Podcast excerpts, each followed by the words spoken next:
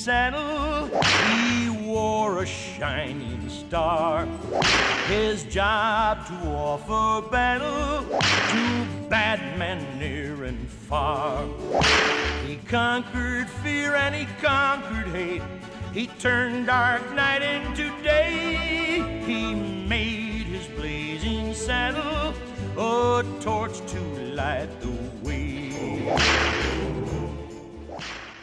Hello and welcome to Sideshow. I'm Jacques, I'm Joe. and Joe. I think this is the first sideshow that you, in the middle of the week, said, "Hey, let's do this," into which I was instantly giddy.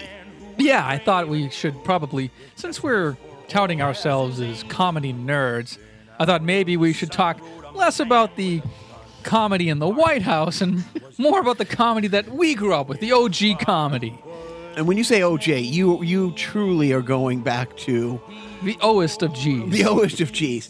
Uh, we of course are talking. You know, the opening clip didn't clue you in.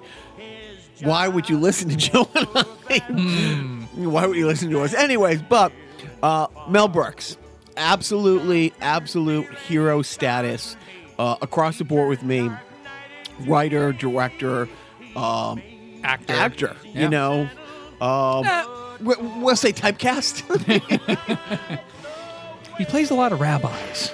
you know um, so so we'll start at the beginning uh, one of the fun things for me is when joe said this you know instantly you know i flash back to like my favorite mel stuff did some reading i've seen a bunch of documentaries actually of the few books i've read in my life a few of them are biographies or autobiographies on these guys and, and, and brooks has been one of my favorites uh, I, I i knew him well, I didn't know him. Obviously, it was 20 years before I was born.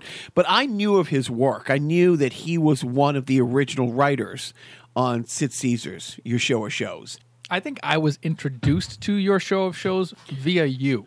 Yeah, when when when collecting VHS became a thing, or it- when we drove across the country one time, I had old radio shows and old TV shows that you know that were put on cassette and stuff that you could listen to because a lot of their comedy you didn't have to see. I mean, it's it's great visually, but I remember you know there's a it's like the year 68 and 69 or no i'm sorry 58 59 i was born in 69 like 10 years before i was born that the writing staff of your show of shows w- was mel brooks carl reiner um, woody, Woody allen, Allen. No, no, oh yeah um, simon neil simon yeah, yeah, yeah. i mean and you look it's like okay after that show what did they do well neil simon goes on to be like probably one of the most prolific playwrights of the second half of the century. Uh, Woody Allen goes on to be Woody Allen, you know, unbelievably great. But that writing staff, I mean, Sid Caesar, Mel Brooks, Carl Reiner, Neil Simon, Woody Allen. I, it, it's- I can't imagine that Saturday Night Live at any one point of time had a writing staff that That diverse. Oh, wait. will, that, that will go See, they were not. A bunch of you know uh, Cuban immigrants Yes. getting together, a bunch of good Christian boys, is, is what it Altar comes boys, down as to. I like to call them. But so so what's what's what's funny, starting at the beginning, I didn't realize. I knew that Mel Brooks came up like most good Jews of the era through the Catskills and through um, what, what was the other? Vladimir. No, no, uh, Oh. Bolshevik. Uh, uh, the Borscht Belt. Borscht Belt. Yeah, the Borscht Belt and, and the Catskills. That's where those guys, you know, horn their craft and stuff like that.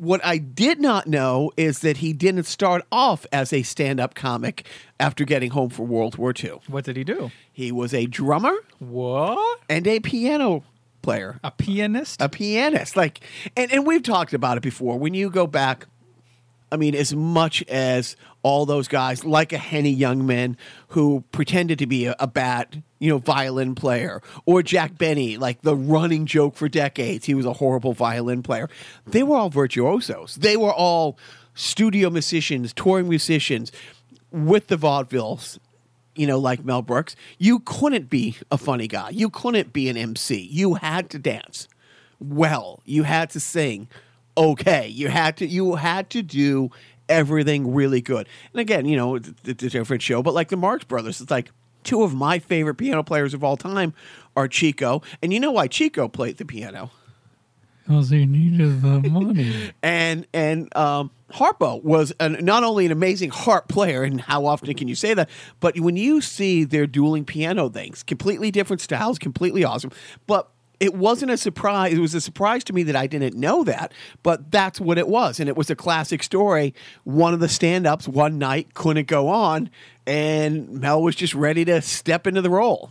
Yeah, he really did um, sort of usher in, or helped usher in, like a new era of comedy, like the post-war comedy that um, carried into the '60s and '70s and beyond.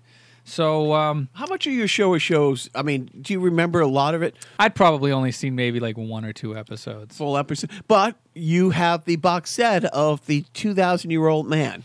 Yes, I do have a CD set of the radio productions. Four, actually, yeah, they're four albums. Uh, Carl Reiner and Mel Brooks with their 2,000 year old man routine.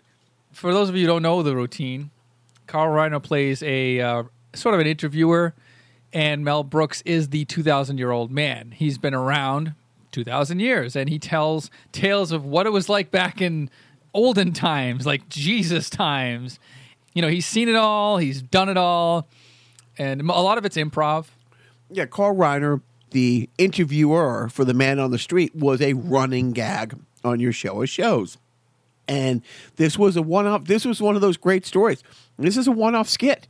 They, they in a million years don't think, oh my God, we are going to milk the hell out of this cow for the next umpteen years. Right, here's the money train rolling in. Now, again, when you look at that writing staff, you know one of my favorite things. Th- these these are some facts that I did know about Mel Brooks. One of my favorite shows in the history of television.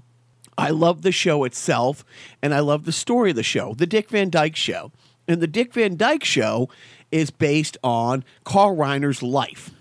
Dick Van Dyke was the writer on the Alan, uh, the Alan Brady Show but the network thought he was too old to play himself, so they had him in the Sid Caesar role as Alan Brady. Dick Van Dyke was basically playing Carl Reiner. Even his his wife's name was Laura, his son name Richie. You know, whatever happened to Carl Reiner's son Richie, I forget. I forget. Um, but one of my fun facts is one of my favorite characters, maybe maybe on my Mount Rushmore of TV characters, is Buddy Sorrell. Played by Morey Amsterdam. I, I remember I wrote, you know, when I was working on a show and a couple writers were like, hey, write a spec script of something that nobody's writing. And I wrote a spec script of the Dick Van Dyke show, and they really loved it.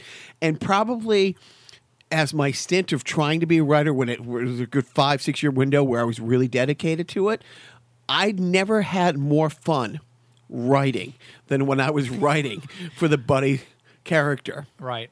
and, and his his back and forth with you know the ball guy Mel. Buddy is Mel Brooks. Like Carl Reiner, one hundred percent. Like I've seen in so many interviews. It's like the the guy, you know, Buddy. The I forget the actor's name. He's like Morey Amsterdam. Morey Amsterdam. That was Morey Amsterdam's personality and stuff. But it was when he got the role. He got the role because he reminded Carl Reiner, this is what it was like going to work with Mel Brooks every single day. The other thing that Carl Reiner did, I'm sorry, that Neil Simon did, is he wrote a book.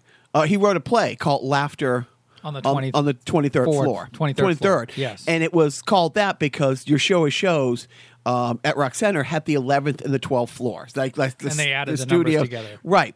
And that was basically also the template of Carl Reiner did, um, basically took the same story and did My Favorite Year, the movie My Favorite Year. And there was a, a week that Errol Flynn was on, and it was. And as he said, it, it's more to real life than you would have thought. You know, not a lot of artistic license was taken, and it's really kind of funny. It was Carl Reiner writing about Mel Brooks this week with with you know Errol Flynn on the show. So I I had, I had always thought it was autobiographical of Carl Reiner, but no, he was writing uh, from the perspective of Mel Brooks. So not only has Mel Brooks done so many of my favorite things from the era, other people loved him so much who worked with him. Like when Carl Reiner looks up to you, when Carl Reiner is basing characters on you, you're pretty awesome. So then, um, after that, he didn't do much of anything. No, He- no. just kind of fell off the map. right. I think And- he's in some old age home somewhere, just counting the days. Yeah, I mean, uh, who the hell knows? No, but seriously. So then afterwards, uh, your show shows go off the air. Years go by. The, the Dick Van Dyke show is on, but it's not. You know, Mel Brooks isn't involved, but he is still involved in television, and he hooks up with uh, a writer named Buck Henry, and they go on One of to- our favorites. Yes. One of uh, one. We'll do a Buck Henry sideshow someday. He's he's one of the, he's a One one of writer. Jacques' Frank favorites. Santopadre probably has posters all over his room of Buck Henry. Right. He co created with Buck Henry the classic show starring Don Adams about a hapless spy called Get Smart. Would you believe? Yeah. Would you believe a podcast? How about two guys yelling at each other in a basement? Missed it by that much. So we're quoting stuff that Don Adams made famous, but the, thanks to the genius of Mel Brooks, we got the Cone of Silence. I was, you beat me to it, you bastard. Tell me a better prop gag in the history of sitcom than the cone of silence. What? I said, tell me a better prop gag than the cone of silence. What'd you say, Chief?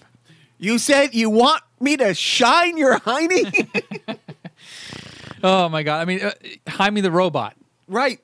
I'm so ahead of the curve on all of this. Uh huh. I mean, it, it was I mean, it was the age of sci-fi with robots and Android, and they took that yeah. to the absurd level. And this is James Bond.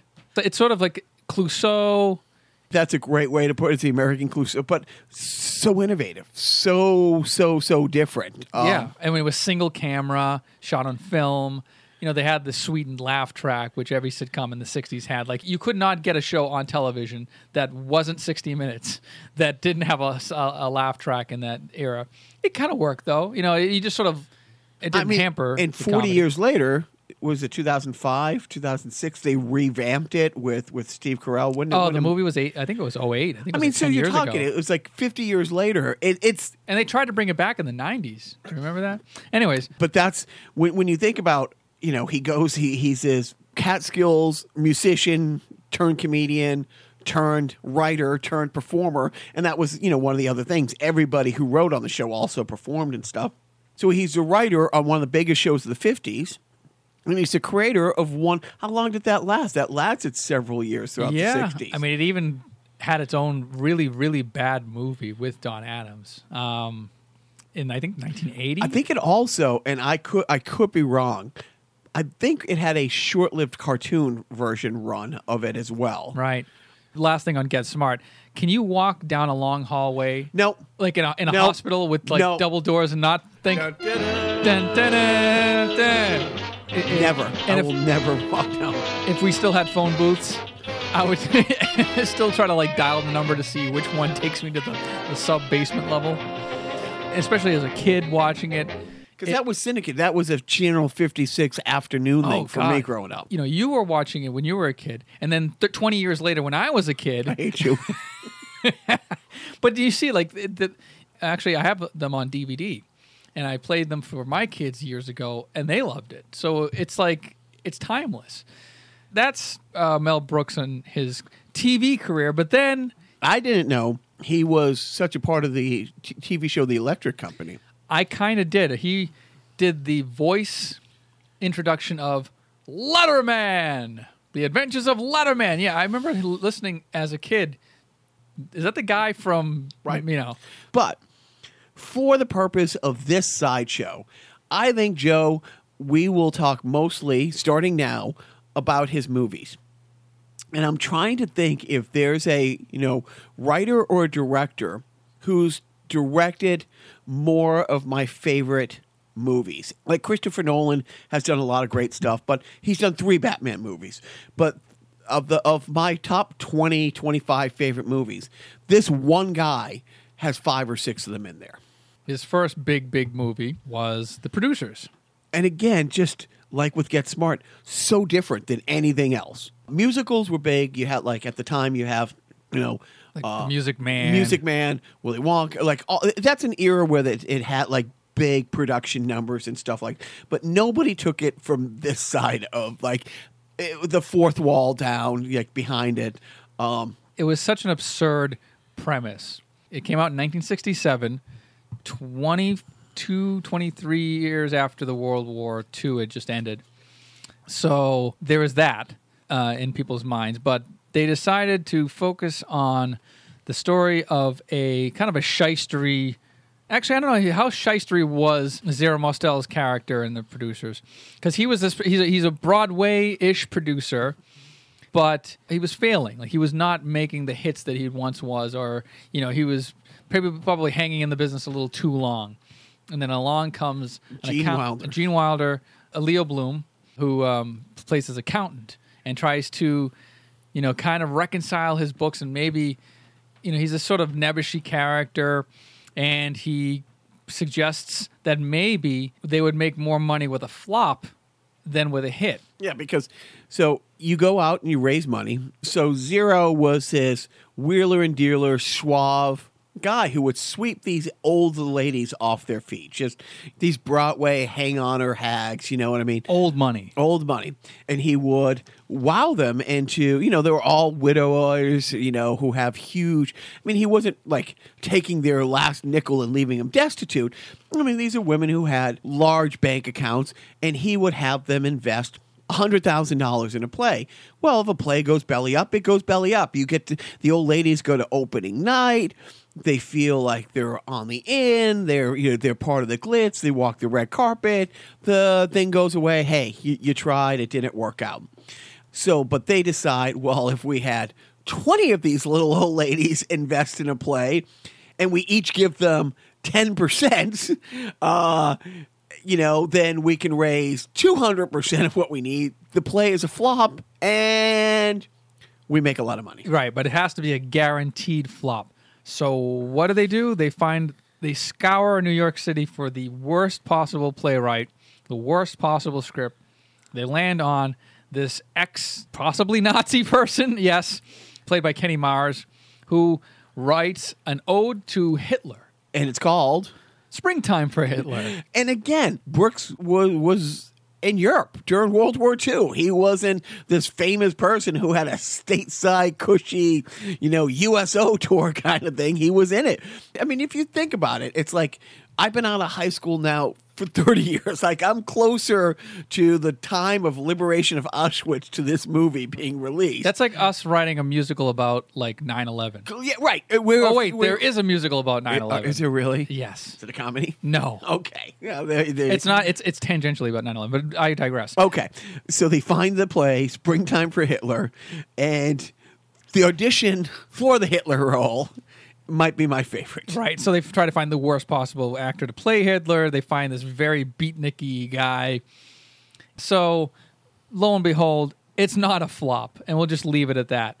You know, it was a movie. This was like right around Hogan's Heroes times too, because Hogan's Heroes, maybe if I don't know if Hogan's Heroes came on before this.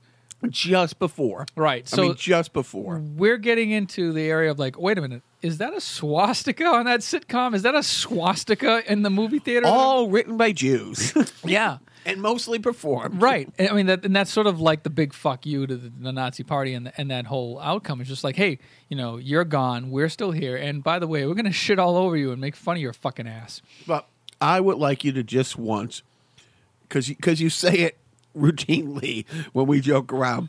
Please say the line that I love during the audition process. So you hear this very beatniky guy delivering the line to like Goebbels, you know, like he's playing Hitler, but he's like, come on, man, let's just like, you know, we got to make Germany great again.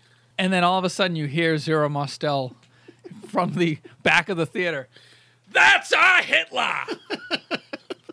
It is one of my favorite Mel Brooks lines, delivered flawlessly. All right, so and then again, so the producers, I want to say about ten years ago, um, it More- it, it, it- they, they, More they, than that. They did a remake. They did a well. They brought it to Broadway, and they it became a humongous Uh, success. Matthew Broderick. Matthew Broderick and Nathan Lane played uh, the characters on Broadway. Wh- which role did Nathan Lane play? I can't remember, but it was uh, fantastic. It made tons of money. They filmed a version of it. It was eh, okay, but it's um, kind of jumping ahead. But it's sort of like you can see throughout these movies the musicality and like you know, "Springtime for Hitler" had a fucking musical number. Like it wasn't just sort of like a reference. There was a a very memorable.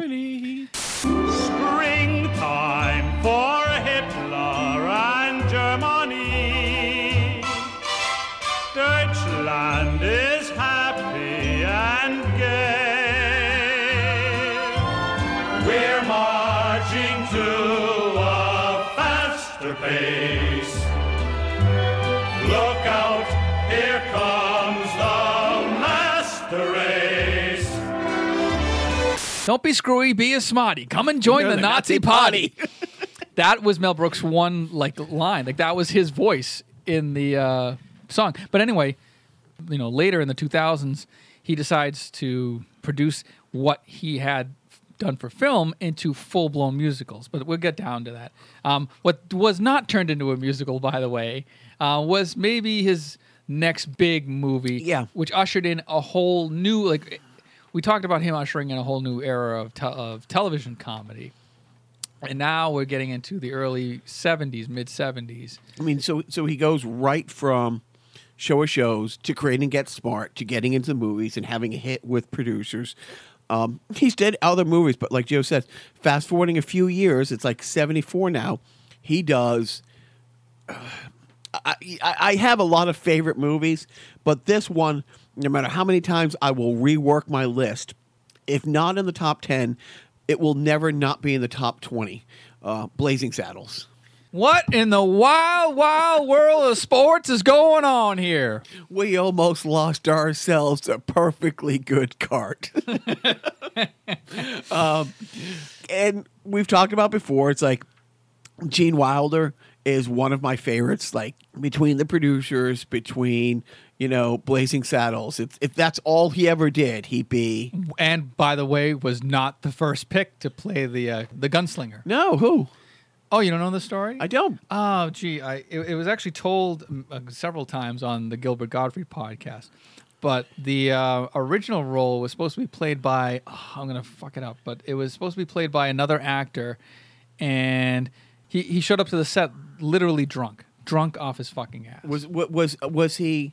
And and I mean this. Was he a method actor? no, no, he Yeah. was he was a drunk actor. Oh, Like, he okay. had a bec- drinking bec- problem. because that's because that's the role Gene Wilder played. Right, So that's what they sure. that. But they brought him in because the you know the first scene they were filming that scene, the upside down drunk. Are scene, we drunk? I don't know. Are we black? so um, you had two replacements in this movie.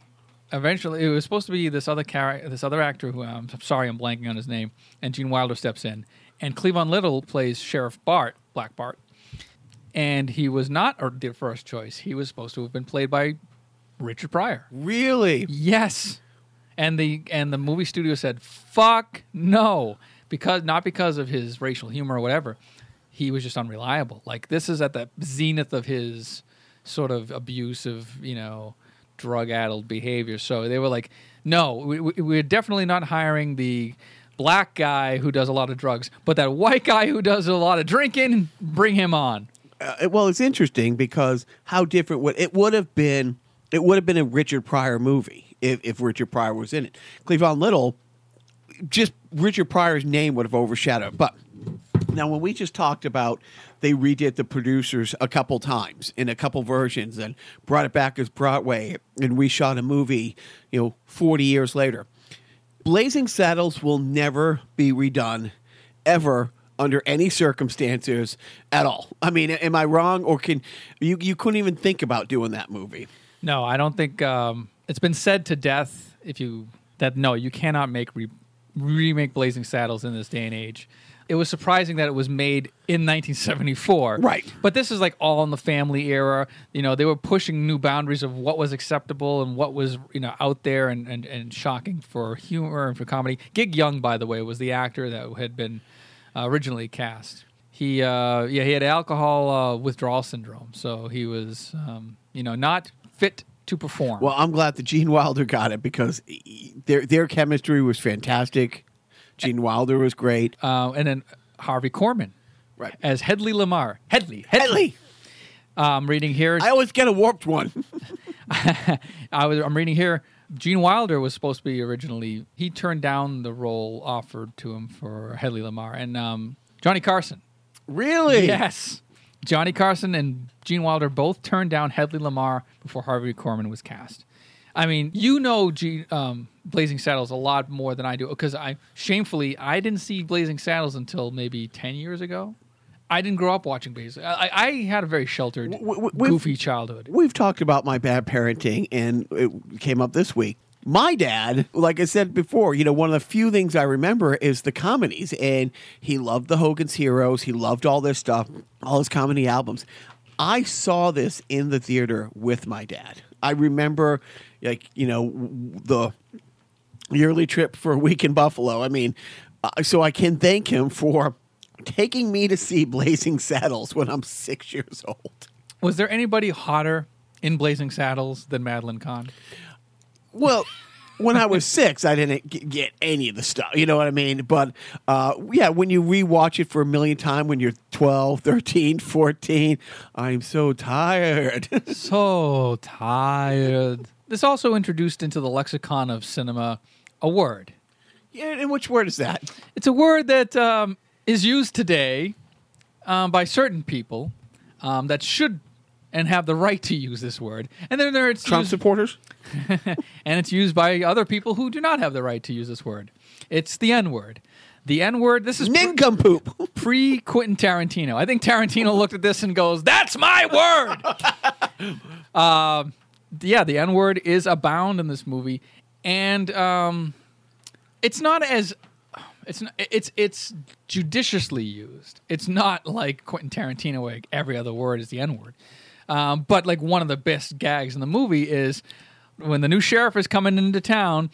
And there's a lookout, like an old lookout with a telescope, It Looks like the prospector from the, Everything. from the Toy Story movies, right? Right. The townspeople are asking him, "What do you see? What does he look like?" The new sheriff is a, and then a bell gongs because it's like noontime or something.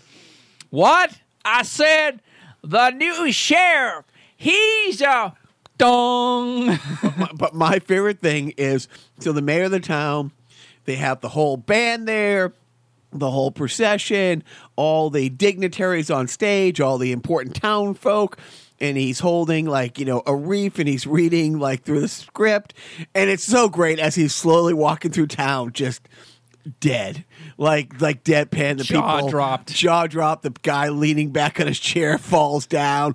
People close their windows and stuff. But as he's walking up the steps to, you know, meet the town folk and meet the mayor, I like to extend this laurel and a hearty handshake to our new lifts his head up from the page Blank. blank. and, and that that moment right there was like, wow. And then how does Black Bart get out of it? His first introductory line. excuse me while I whip this out. Right. Reaches into his pants and pulls out a script. Right. and he starts, you know, reading.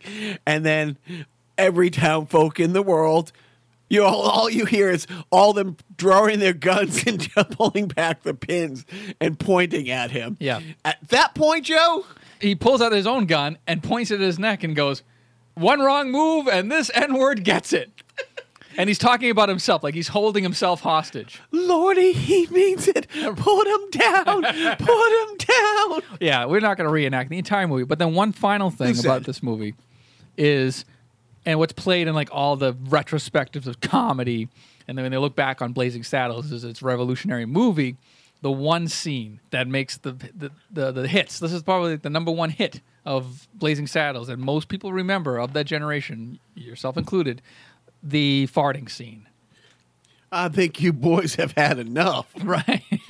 Where they're all all the cowpokes are sitting around a campfire late at night. It's Uh, a two minute scene it's of nothing. thirty seconds. I Is that it? It's Oh, just. It seems like it goes on forever. it's it's all it is is just a bunch of them eating beans and lifting their asses and fart noises coming out. And you know, fart noises weren't exactly like Nickelodeon hadn't been invented yet, so it hasn't been as commonplace as it is now. But back then, it was just like, oh my god, like that. That this was like the the gel scene in uh, something about Mary.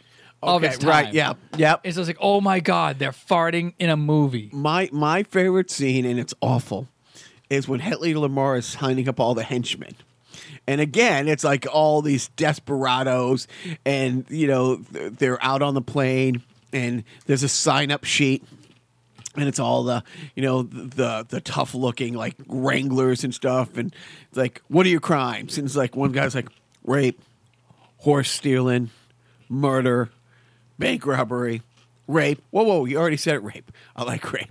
Sign here please. And he's all excited.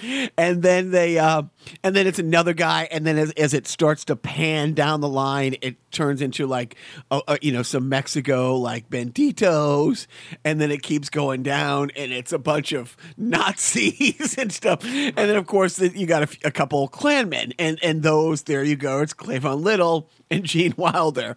And when he's signing up and he's like, you know, he knows his hands black, goes, oh, he's his hands are still so filthy from the cross burning. and they're trying to wash his hand off, and then he rips off the like the cloak and he sees it. And my next impression, Jesse Owens. Right. Oh my God, yeah. So uh, now, now remember, I'm five in a movie theater in Buffalo with my dad watching that. Explains so very, very much. And then what does he go on to do after this? In the same year. with the same lead actor, Yeah.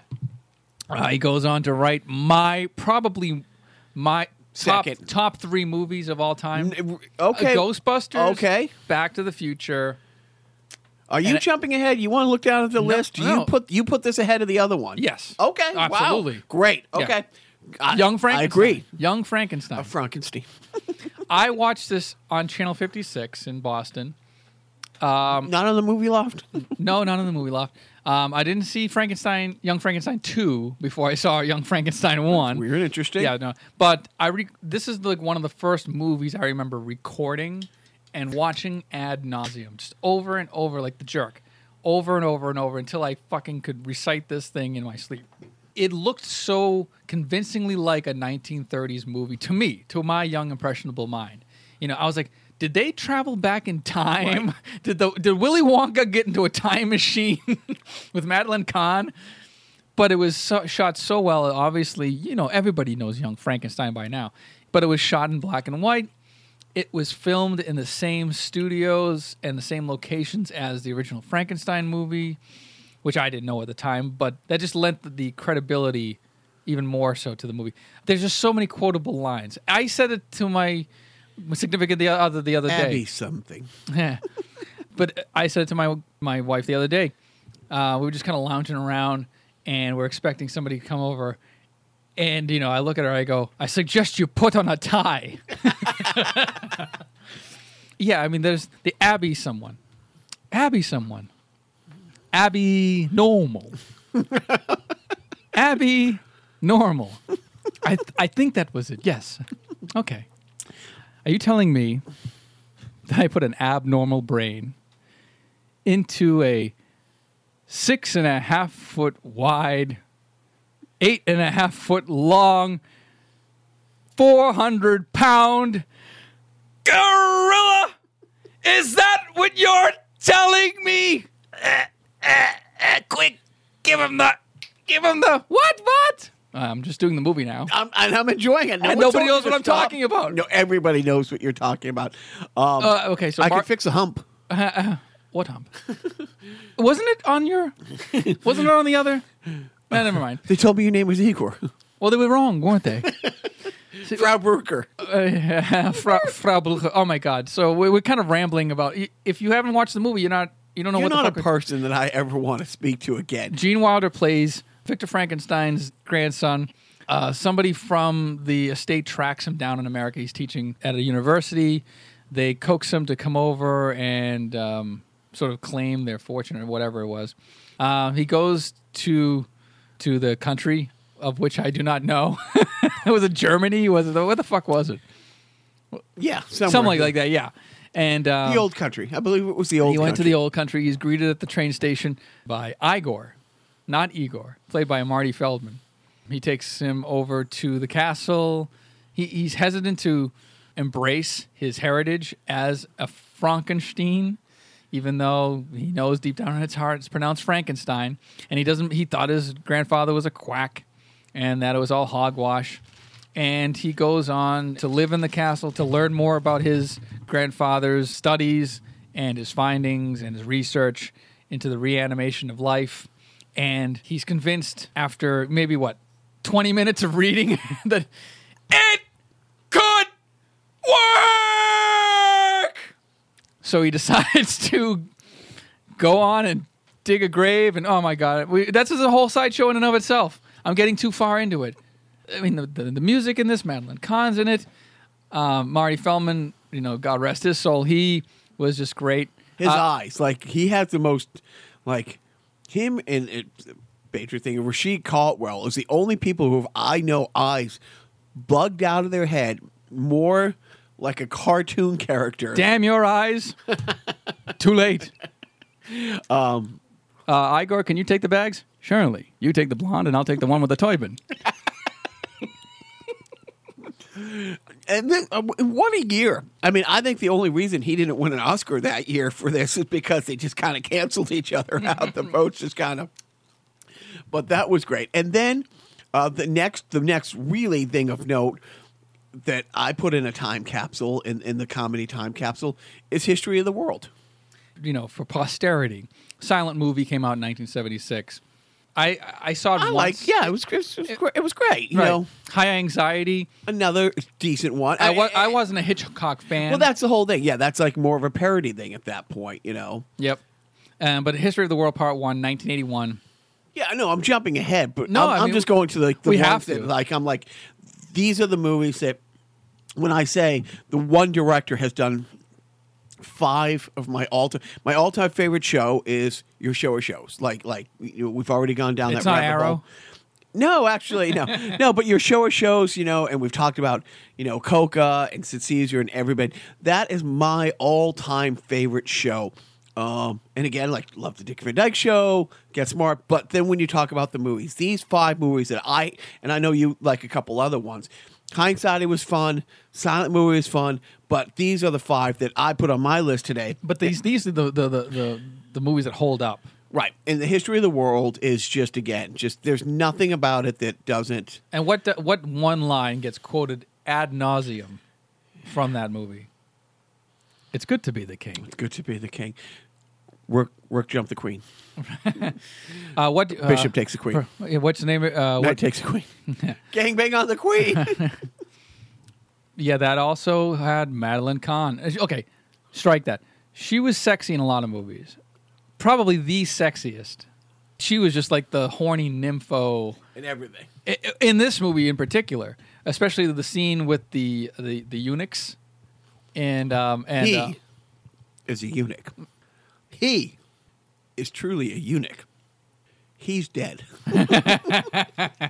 Gregory Hines. Yeah. Oh, the uh, the Last Supper. Jesus. yes. What? Yes. Was it uh, um, His own who's on first. Mel Brooks was playing the painter of The Last Supper, but he was live. He was painting The Last Supper, like he was literally there with the group. And uh, Everybody on the side of the picture. yeah, exactly. But then there was also the teaser at the end of History of the World Part History One. of the World Part Two. Right. Hitler on ice. Jews in In space. space. They're Jews. They're Jews in space. Yeah. We would be remiss if we did not talk about the one big show stopping musical number in the history of the world, part one.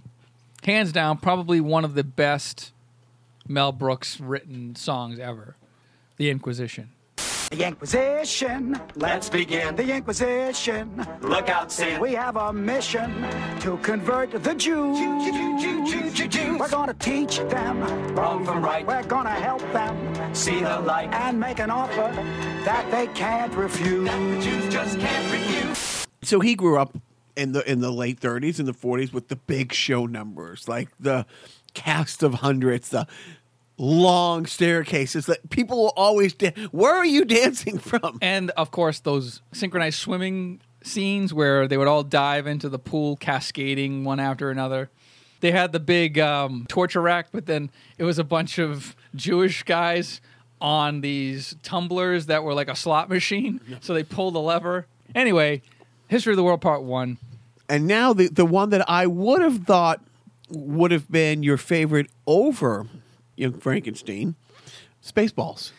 Yeah, uh, Spaceballs. I mean, that's got to be that's got to be in your top ten. Yeah, I, yes, yes, that's Okay. Yes, I watched that about a month ago, and it's just fucking great. I saw Spaceballs before I saw Star Wars. That's how effed up I am. I saw Spaceballs in the theater, and I got most of the jokes. that was one of those movies that's generational, because when the movie came out in '87, Star Wars was passe. It was years old. It was about four years old since the Return of the Jedi Which- came by. yeah. And even people who were Star Wars fans or casual Star Wars fans thought that Jedi had kind of like, oh, okay, it's run its course.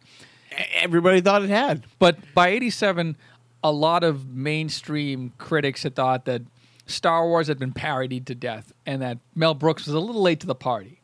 You know, it was sort of like, oh, okay. They wrong. Right. Well, no, it was like 10 years later. And it, you know what? It didn't do gangbusters at the box office, I don't think. And it had been panned by critics. It's not one of Mel Brooks's, uh, kind of a swing and a miss so, for, by some. But to me, 10 years old, seeing this in the movie theater, knowing about Star Wars enough to got most of the jokes and appreciate the humor, Rick Moranis as Dark Helmet. Joan Rivers had a, the voice of Dot Matrix. Uh, we had Bill Pullman as Lone Star. John Candy as Barf. Barf. I'm half man, half dog. I'm my own best friend.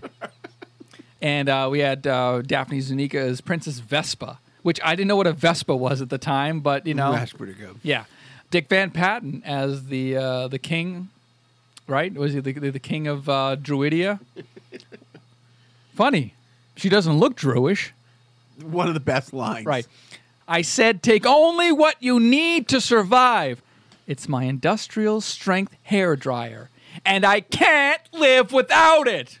Uh, I loved it, and it's like, and Rick. Mor- Here's the funny thing is, Rick Moranis was huge. There was when we when you think of Rick Moranis and Spaceballs, Honey, I Shrunk the Kids. Uh, what's that other little movie that that he was known for around the the eighties? Like, Ghostbusters. I mean, seriously, those were like some of the biggest. Those were all blockbusters, you know. Yeah. Um, and so this Weasley little, you know, what was was uh, one of the leading guys in this. Um, he was great in this. Everybody around him, you know, was great in it. Um, I think it stands up. I mean, I think it's if you like Star Wars movies, I mean, it's still a great parody. Prepare ship for light speed. No, no, no, light speed is too slow. Light speed too slow. Yes, we're gonna have to go right to ludicrous speed. Ludicrous speed. Sir, we've never gone that fast before. I don't know if the ship can take us. What's the matter, Colonel Sanders? Chicken? Prepare ship. Prepare ship for ludicrous speed. Fasten all seatbelts. Seal all entrances and exits. Close all shops in the mall. Cancel the three-ring circus. Secure all animals in the zoo. Give me that, you petty excuse for an officer. Now hear this. Ludicrous speed. Sir, hadn't you better buckle up? Now buckle this. Ludicrous speed. Go!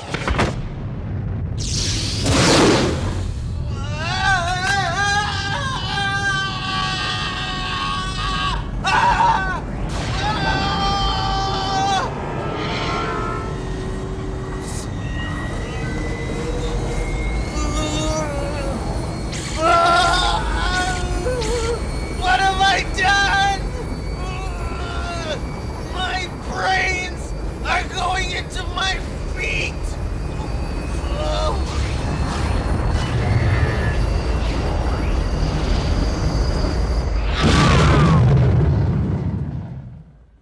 What the hell was that? Spaceball 1. They've gone to plaid. But, but but Spaceballs, getting back to it's not being considered his best work at the time, it's because it was looked at a little too freshly from just getting off of the Star Wars hype train. Like, it Star Wars had cooled off by '87, and you know in your world, Right, but um, but it lived on in, on videotape. Spaceballs, the videotape. You're watching now. what the hell am I looking at? Uh, anyways, that was then. This is now. yeah. When will then be now? soon. uh, w- um, but thanks to the, its popularity on videotape and just future generations watching it coinciding, like growing up both with Star Wars and oh, by the way, there's this little parody movie called Spaceballs. That's when it really became like, oh my god, this fucking movie's incredible. I mean, President Skroob is played by Mel Brooks, and he plays not only President Skroob, which is an anagram of his last name, Brooks. Why didn't anybody tell me my ass was so big? Uh, he also plays uh, the uh, Master Yogurt, where it's him on knees, merchandising, merchandising. Yogurt the benevolent, yogurt the powerful. No, no, no. I'm just plain yogurt. So those are my five favorite. But you are a big fan of. I've become a big fan of, and I saw this in the theater as well, and I had that same sort of initial reaction that a lot of people had to, or critics had to Spaceballs when it came out.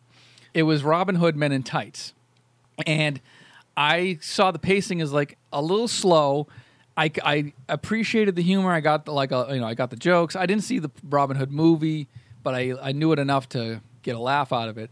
But I didn't love the movie, and it starred Cary Elwes as um, you know he was in The Princess Bride, and he starred as the as Robin Hood. It had Amy Yasbeck as Maid Marian, uh, Richard Lewis as Prince John. yeah, he was great. King John. Yeah, Like- Like he's Richard Lewis. Has he ever done anything where he isn't one hundred percent Richard Lewis hundred percent of the time? I know, right? Hurt him, hurt him. You had um, Mel Brooks making a cameo as the the rabbi. You had Dave Shocking. Dave Chappelle in a breakout kind of role. He was Ahchoo. It was so lame. Like all of the Merry Men had the traditional kind of Errol Flynn looking hats, and of course Ahchoo's hat was turned to the side because he's the black He's guy Street. but then that that movie had its own great um, musical number, which was actually sung to the tune of Jews in Space. It was Men in Tights. We're men, we're men in tights. We roam around the forest looking for fights. We're men, we're men in tights. We run from the rich and give to the poor, that's right. We may sissies, but you say or else we'll put out your lights. We're men, we're men in tights, tights, tights. Always on guard, defending the people's rights. When you're in a fix, just call for the men in tights. We're bunch. So you think about it, it's like coming right out of World War II. He literally has been performing for 70 years. Uh, and what's amazing is the fact that you still got Carl Reiner, Mel Brooks, and Norman Lear doing stuff today. And they're all on Twitter. You know, right, right. Well, Mel, Mel Brooks is eh on Twitter. Like he has a, somebody He's more a. Snapchat guy, I think. He's, right, they're still kicking it. Just to just to kind of wrap things up, with you know, we had Dracula Dead and Loving It, which was the Leslie Nielsen Dracula parody. yeah, and again, I mean, it's not like any of the movies I've seen, and I've seen them all. I've been like, oh, that's awful. Never watch it again. Like if it comes on TV, I'm not diving That- for the remote to change That it. was kind of it for Yeah, but it's Leslie Nielsen, you know. and that was his last directorial uh, outing was uh, Dracula Dead and Loving It. But then, of course, he goes on to Broadway, which Jacques can talk about ad nauseum for eons and eons. The Tonys couldn't give enough Tonys to the producers when it was up. Um, when it came out, like that was the fucking like that was like the Hamilton at the time. Like, oh my god, Right, right. You couldn't get a ticket to the producers. My, my only complaint is like every time you heard a radio ad, it's like the new play from Mel Brooks. It's it's not a new play, people. Right. Well, you know, It's older than me. right. It's the same. I'm not new. same story, but like he wrote all, you know, co-wrote the music for all of them. Um, he did the same with Young Frankenstein. Uh, I haven't seen Young Frankenstein. I haven't seen the producers, uh, musical that is. But um, You you've done a number of musical uh, renditions for Mel Brooks today. How come you did not? Why didn't you just gloss over putting on the Ritz, which might be my favorite of all of them? um, if you're blue and you don't know where to go to, why don't you go where fashion sits? Standing in it. oh shit! So great, Right. Absolutely, so great. Peter Boyle, God rest his soul. Um, Put down that man. It's the monster. It can't be. I said put down that man. So that I think that wraps up our. Unless there's any like ninth hour thing you want to sneak in, I'm trying to think of little like fun fact. no, I mean there are there are a PBS did a, a like I think a two hour documentary on him that came out like I want to say like five years ago, four years ago. It's great. I think it's one of those like American. I don't know. You don't watch PBS probably a lot, but uh, Listen to you. I live on PBS if I could find it. channel two. Uh, it's the first, literally the first channel on the dial. The dial. Yeah. Right, yeah. All right, old man. It's uh, it was part of their American Experience uh, series. They do all great documentaries, I, I, there was biographies. It was also PBS did it, and it was a night of uh, oh Caesar's writers. I forget it was a play on like, and it had them all. It had like Norm, and again that was another one in like the fifth, the year 58, 59. You know, Norman Lear was also a writer. But yeah, this was this was fun. Uh, I think we obviously, like we do with all of our other subjects that we love and cherish, we've uh, totally butchered it. We didn't do it any Beat it justice. into the How can you do it justice? Uh, well, like, like how did how have we not done a sideshow just on the producers, just on Blazing Saddles, just on Spaceballs, just on you know? yeah, like why don't we just? Well, I mean, the, the the only thing we can do is recommend that people actually watch those works of art. Yeah, I mean, and not they- listen they to us are. gush over it. So, anyways, that's our tribute to Mel Brooks. I, I, call it uh, uh, uh, rambling for an hour about a guy that we've never met who we love more than our children. Yes, um, but uh, he will um, he will be missed. Oh wait, I'm just predicting that he's going to die between the recording and the dropping of this. How will you feel if Oh, Wednesday oh my morning God. you wake up?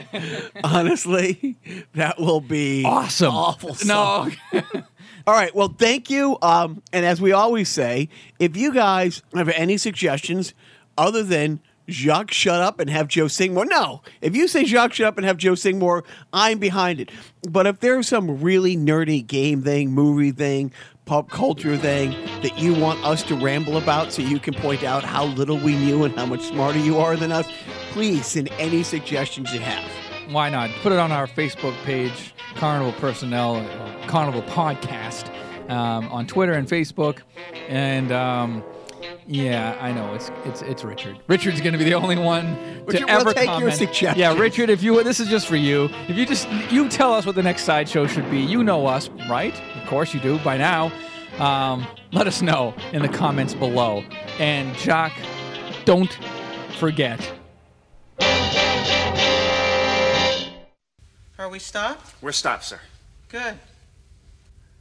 Well, why don't we take a five minute break? Very good, sir.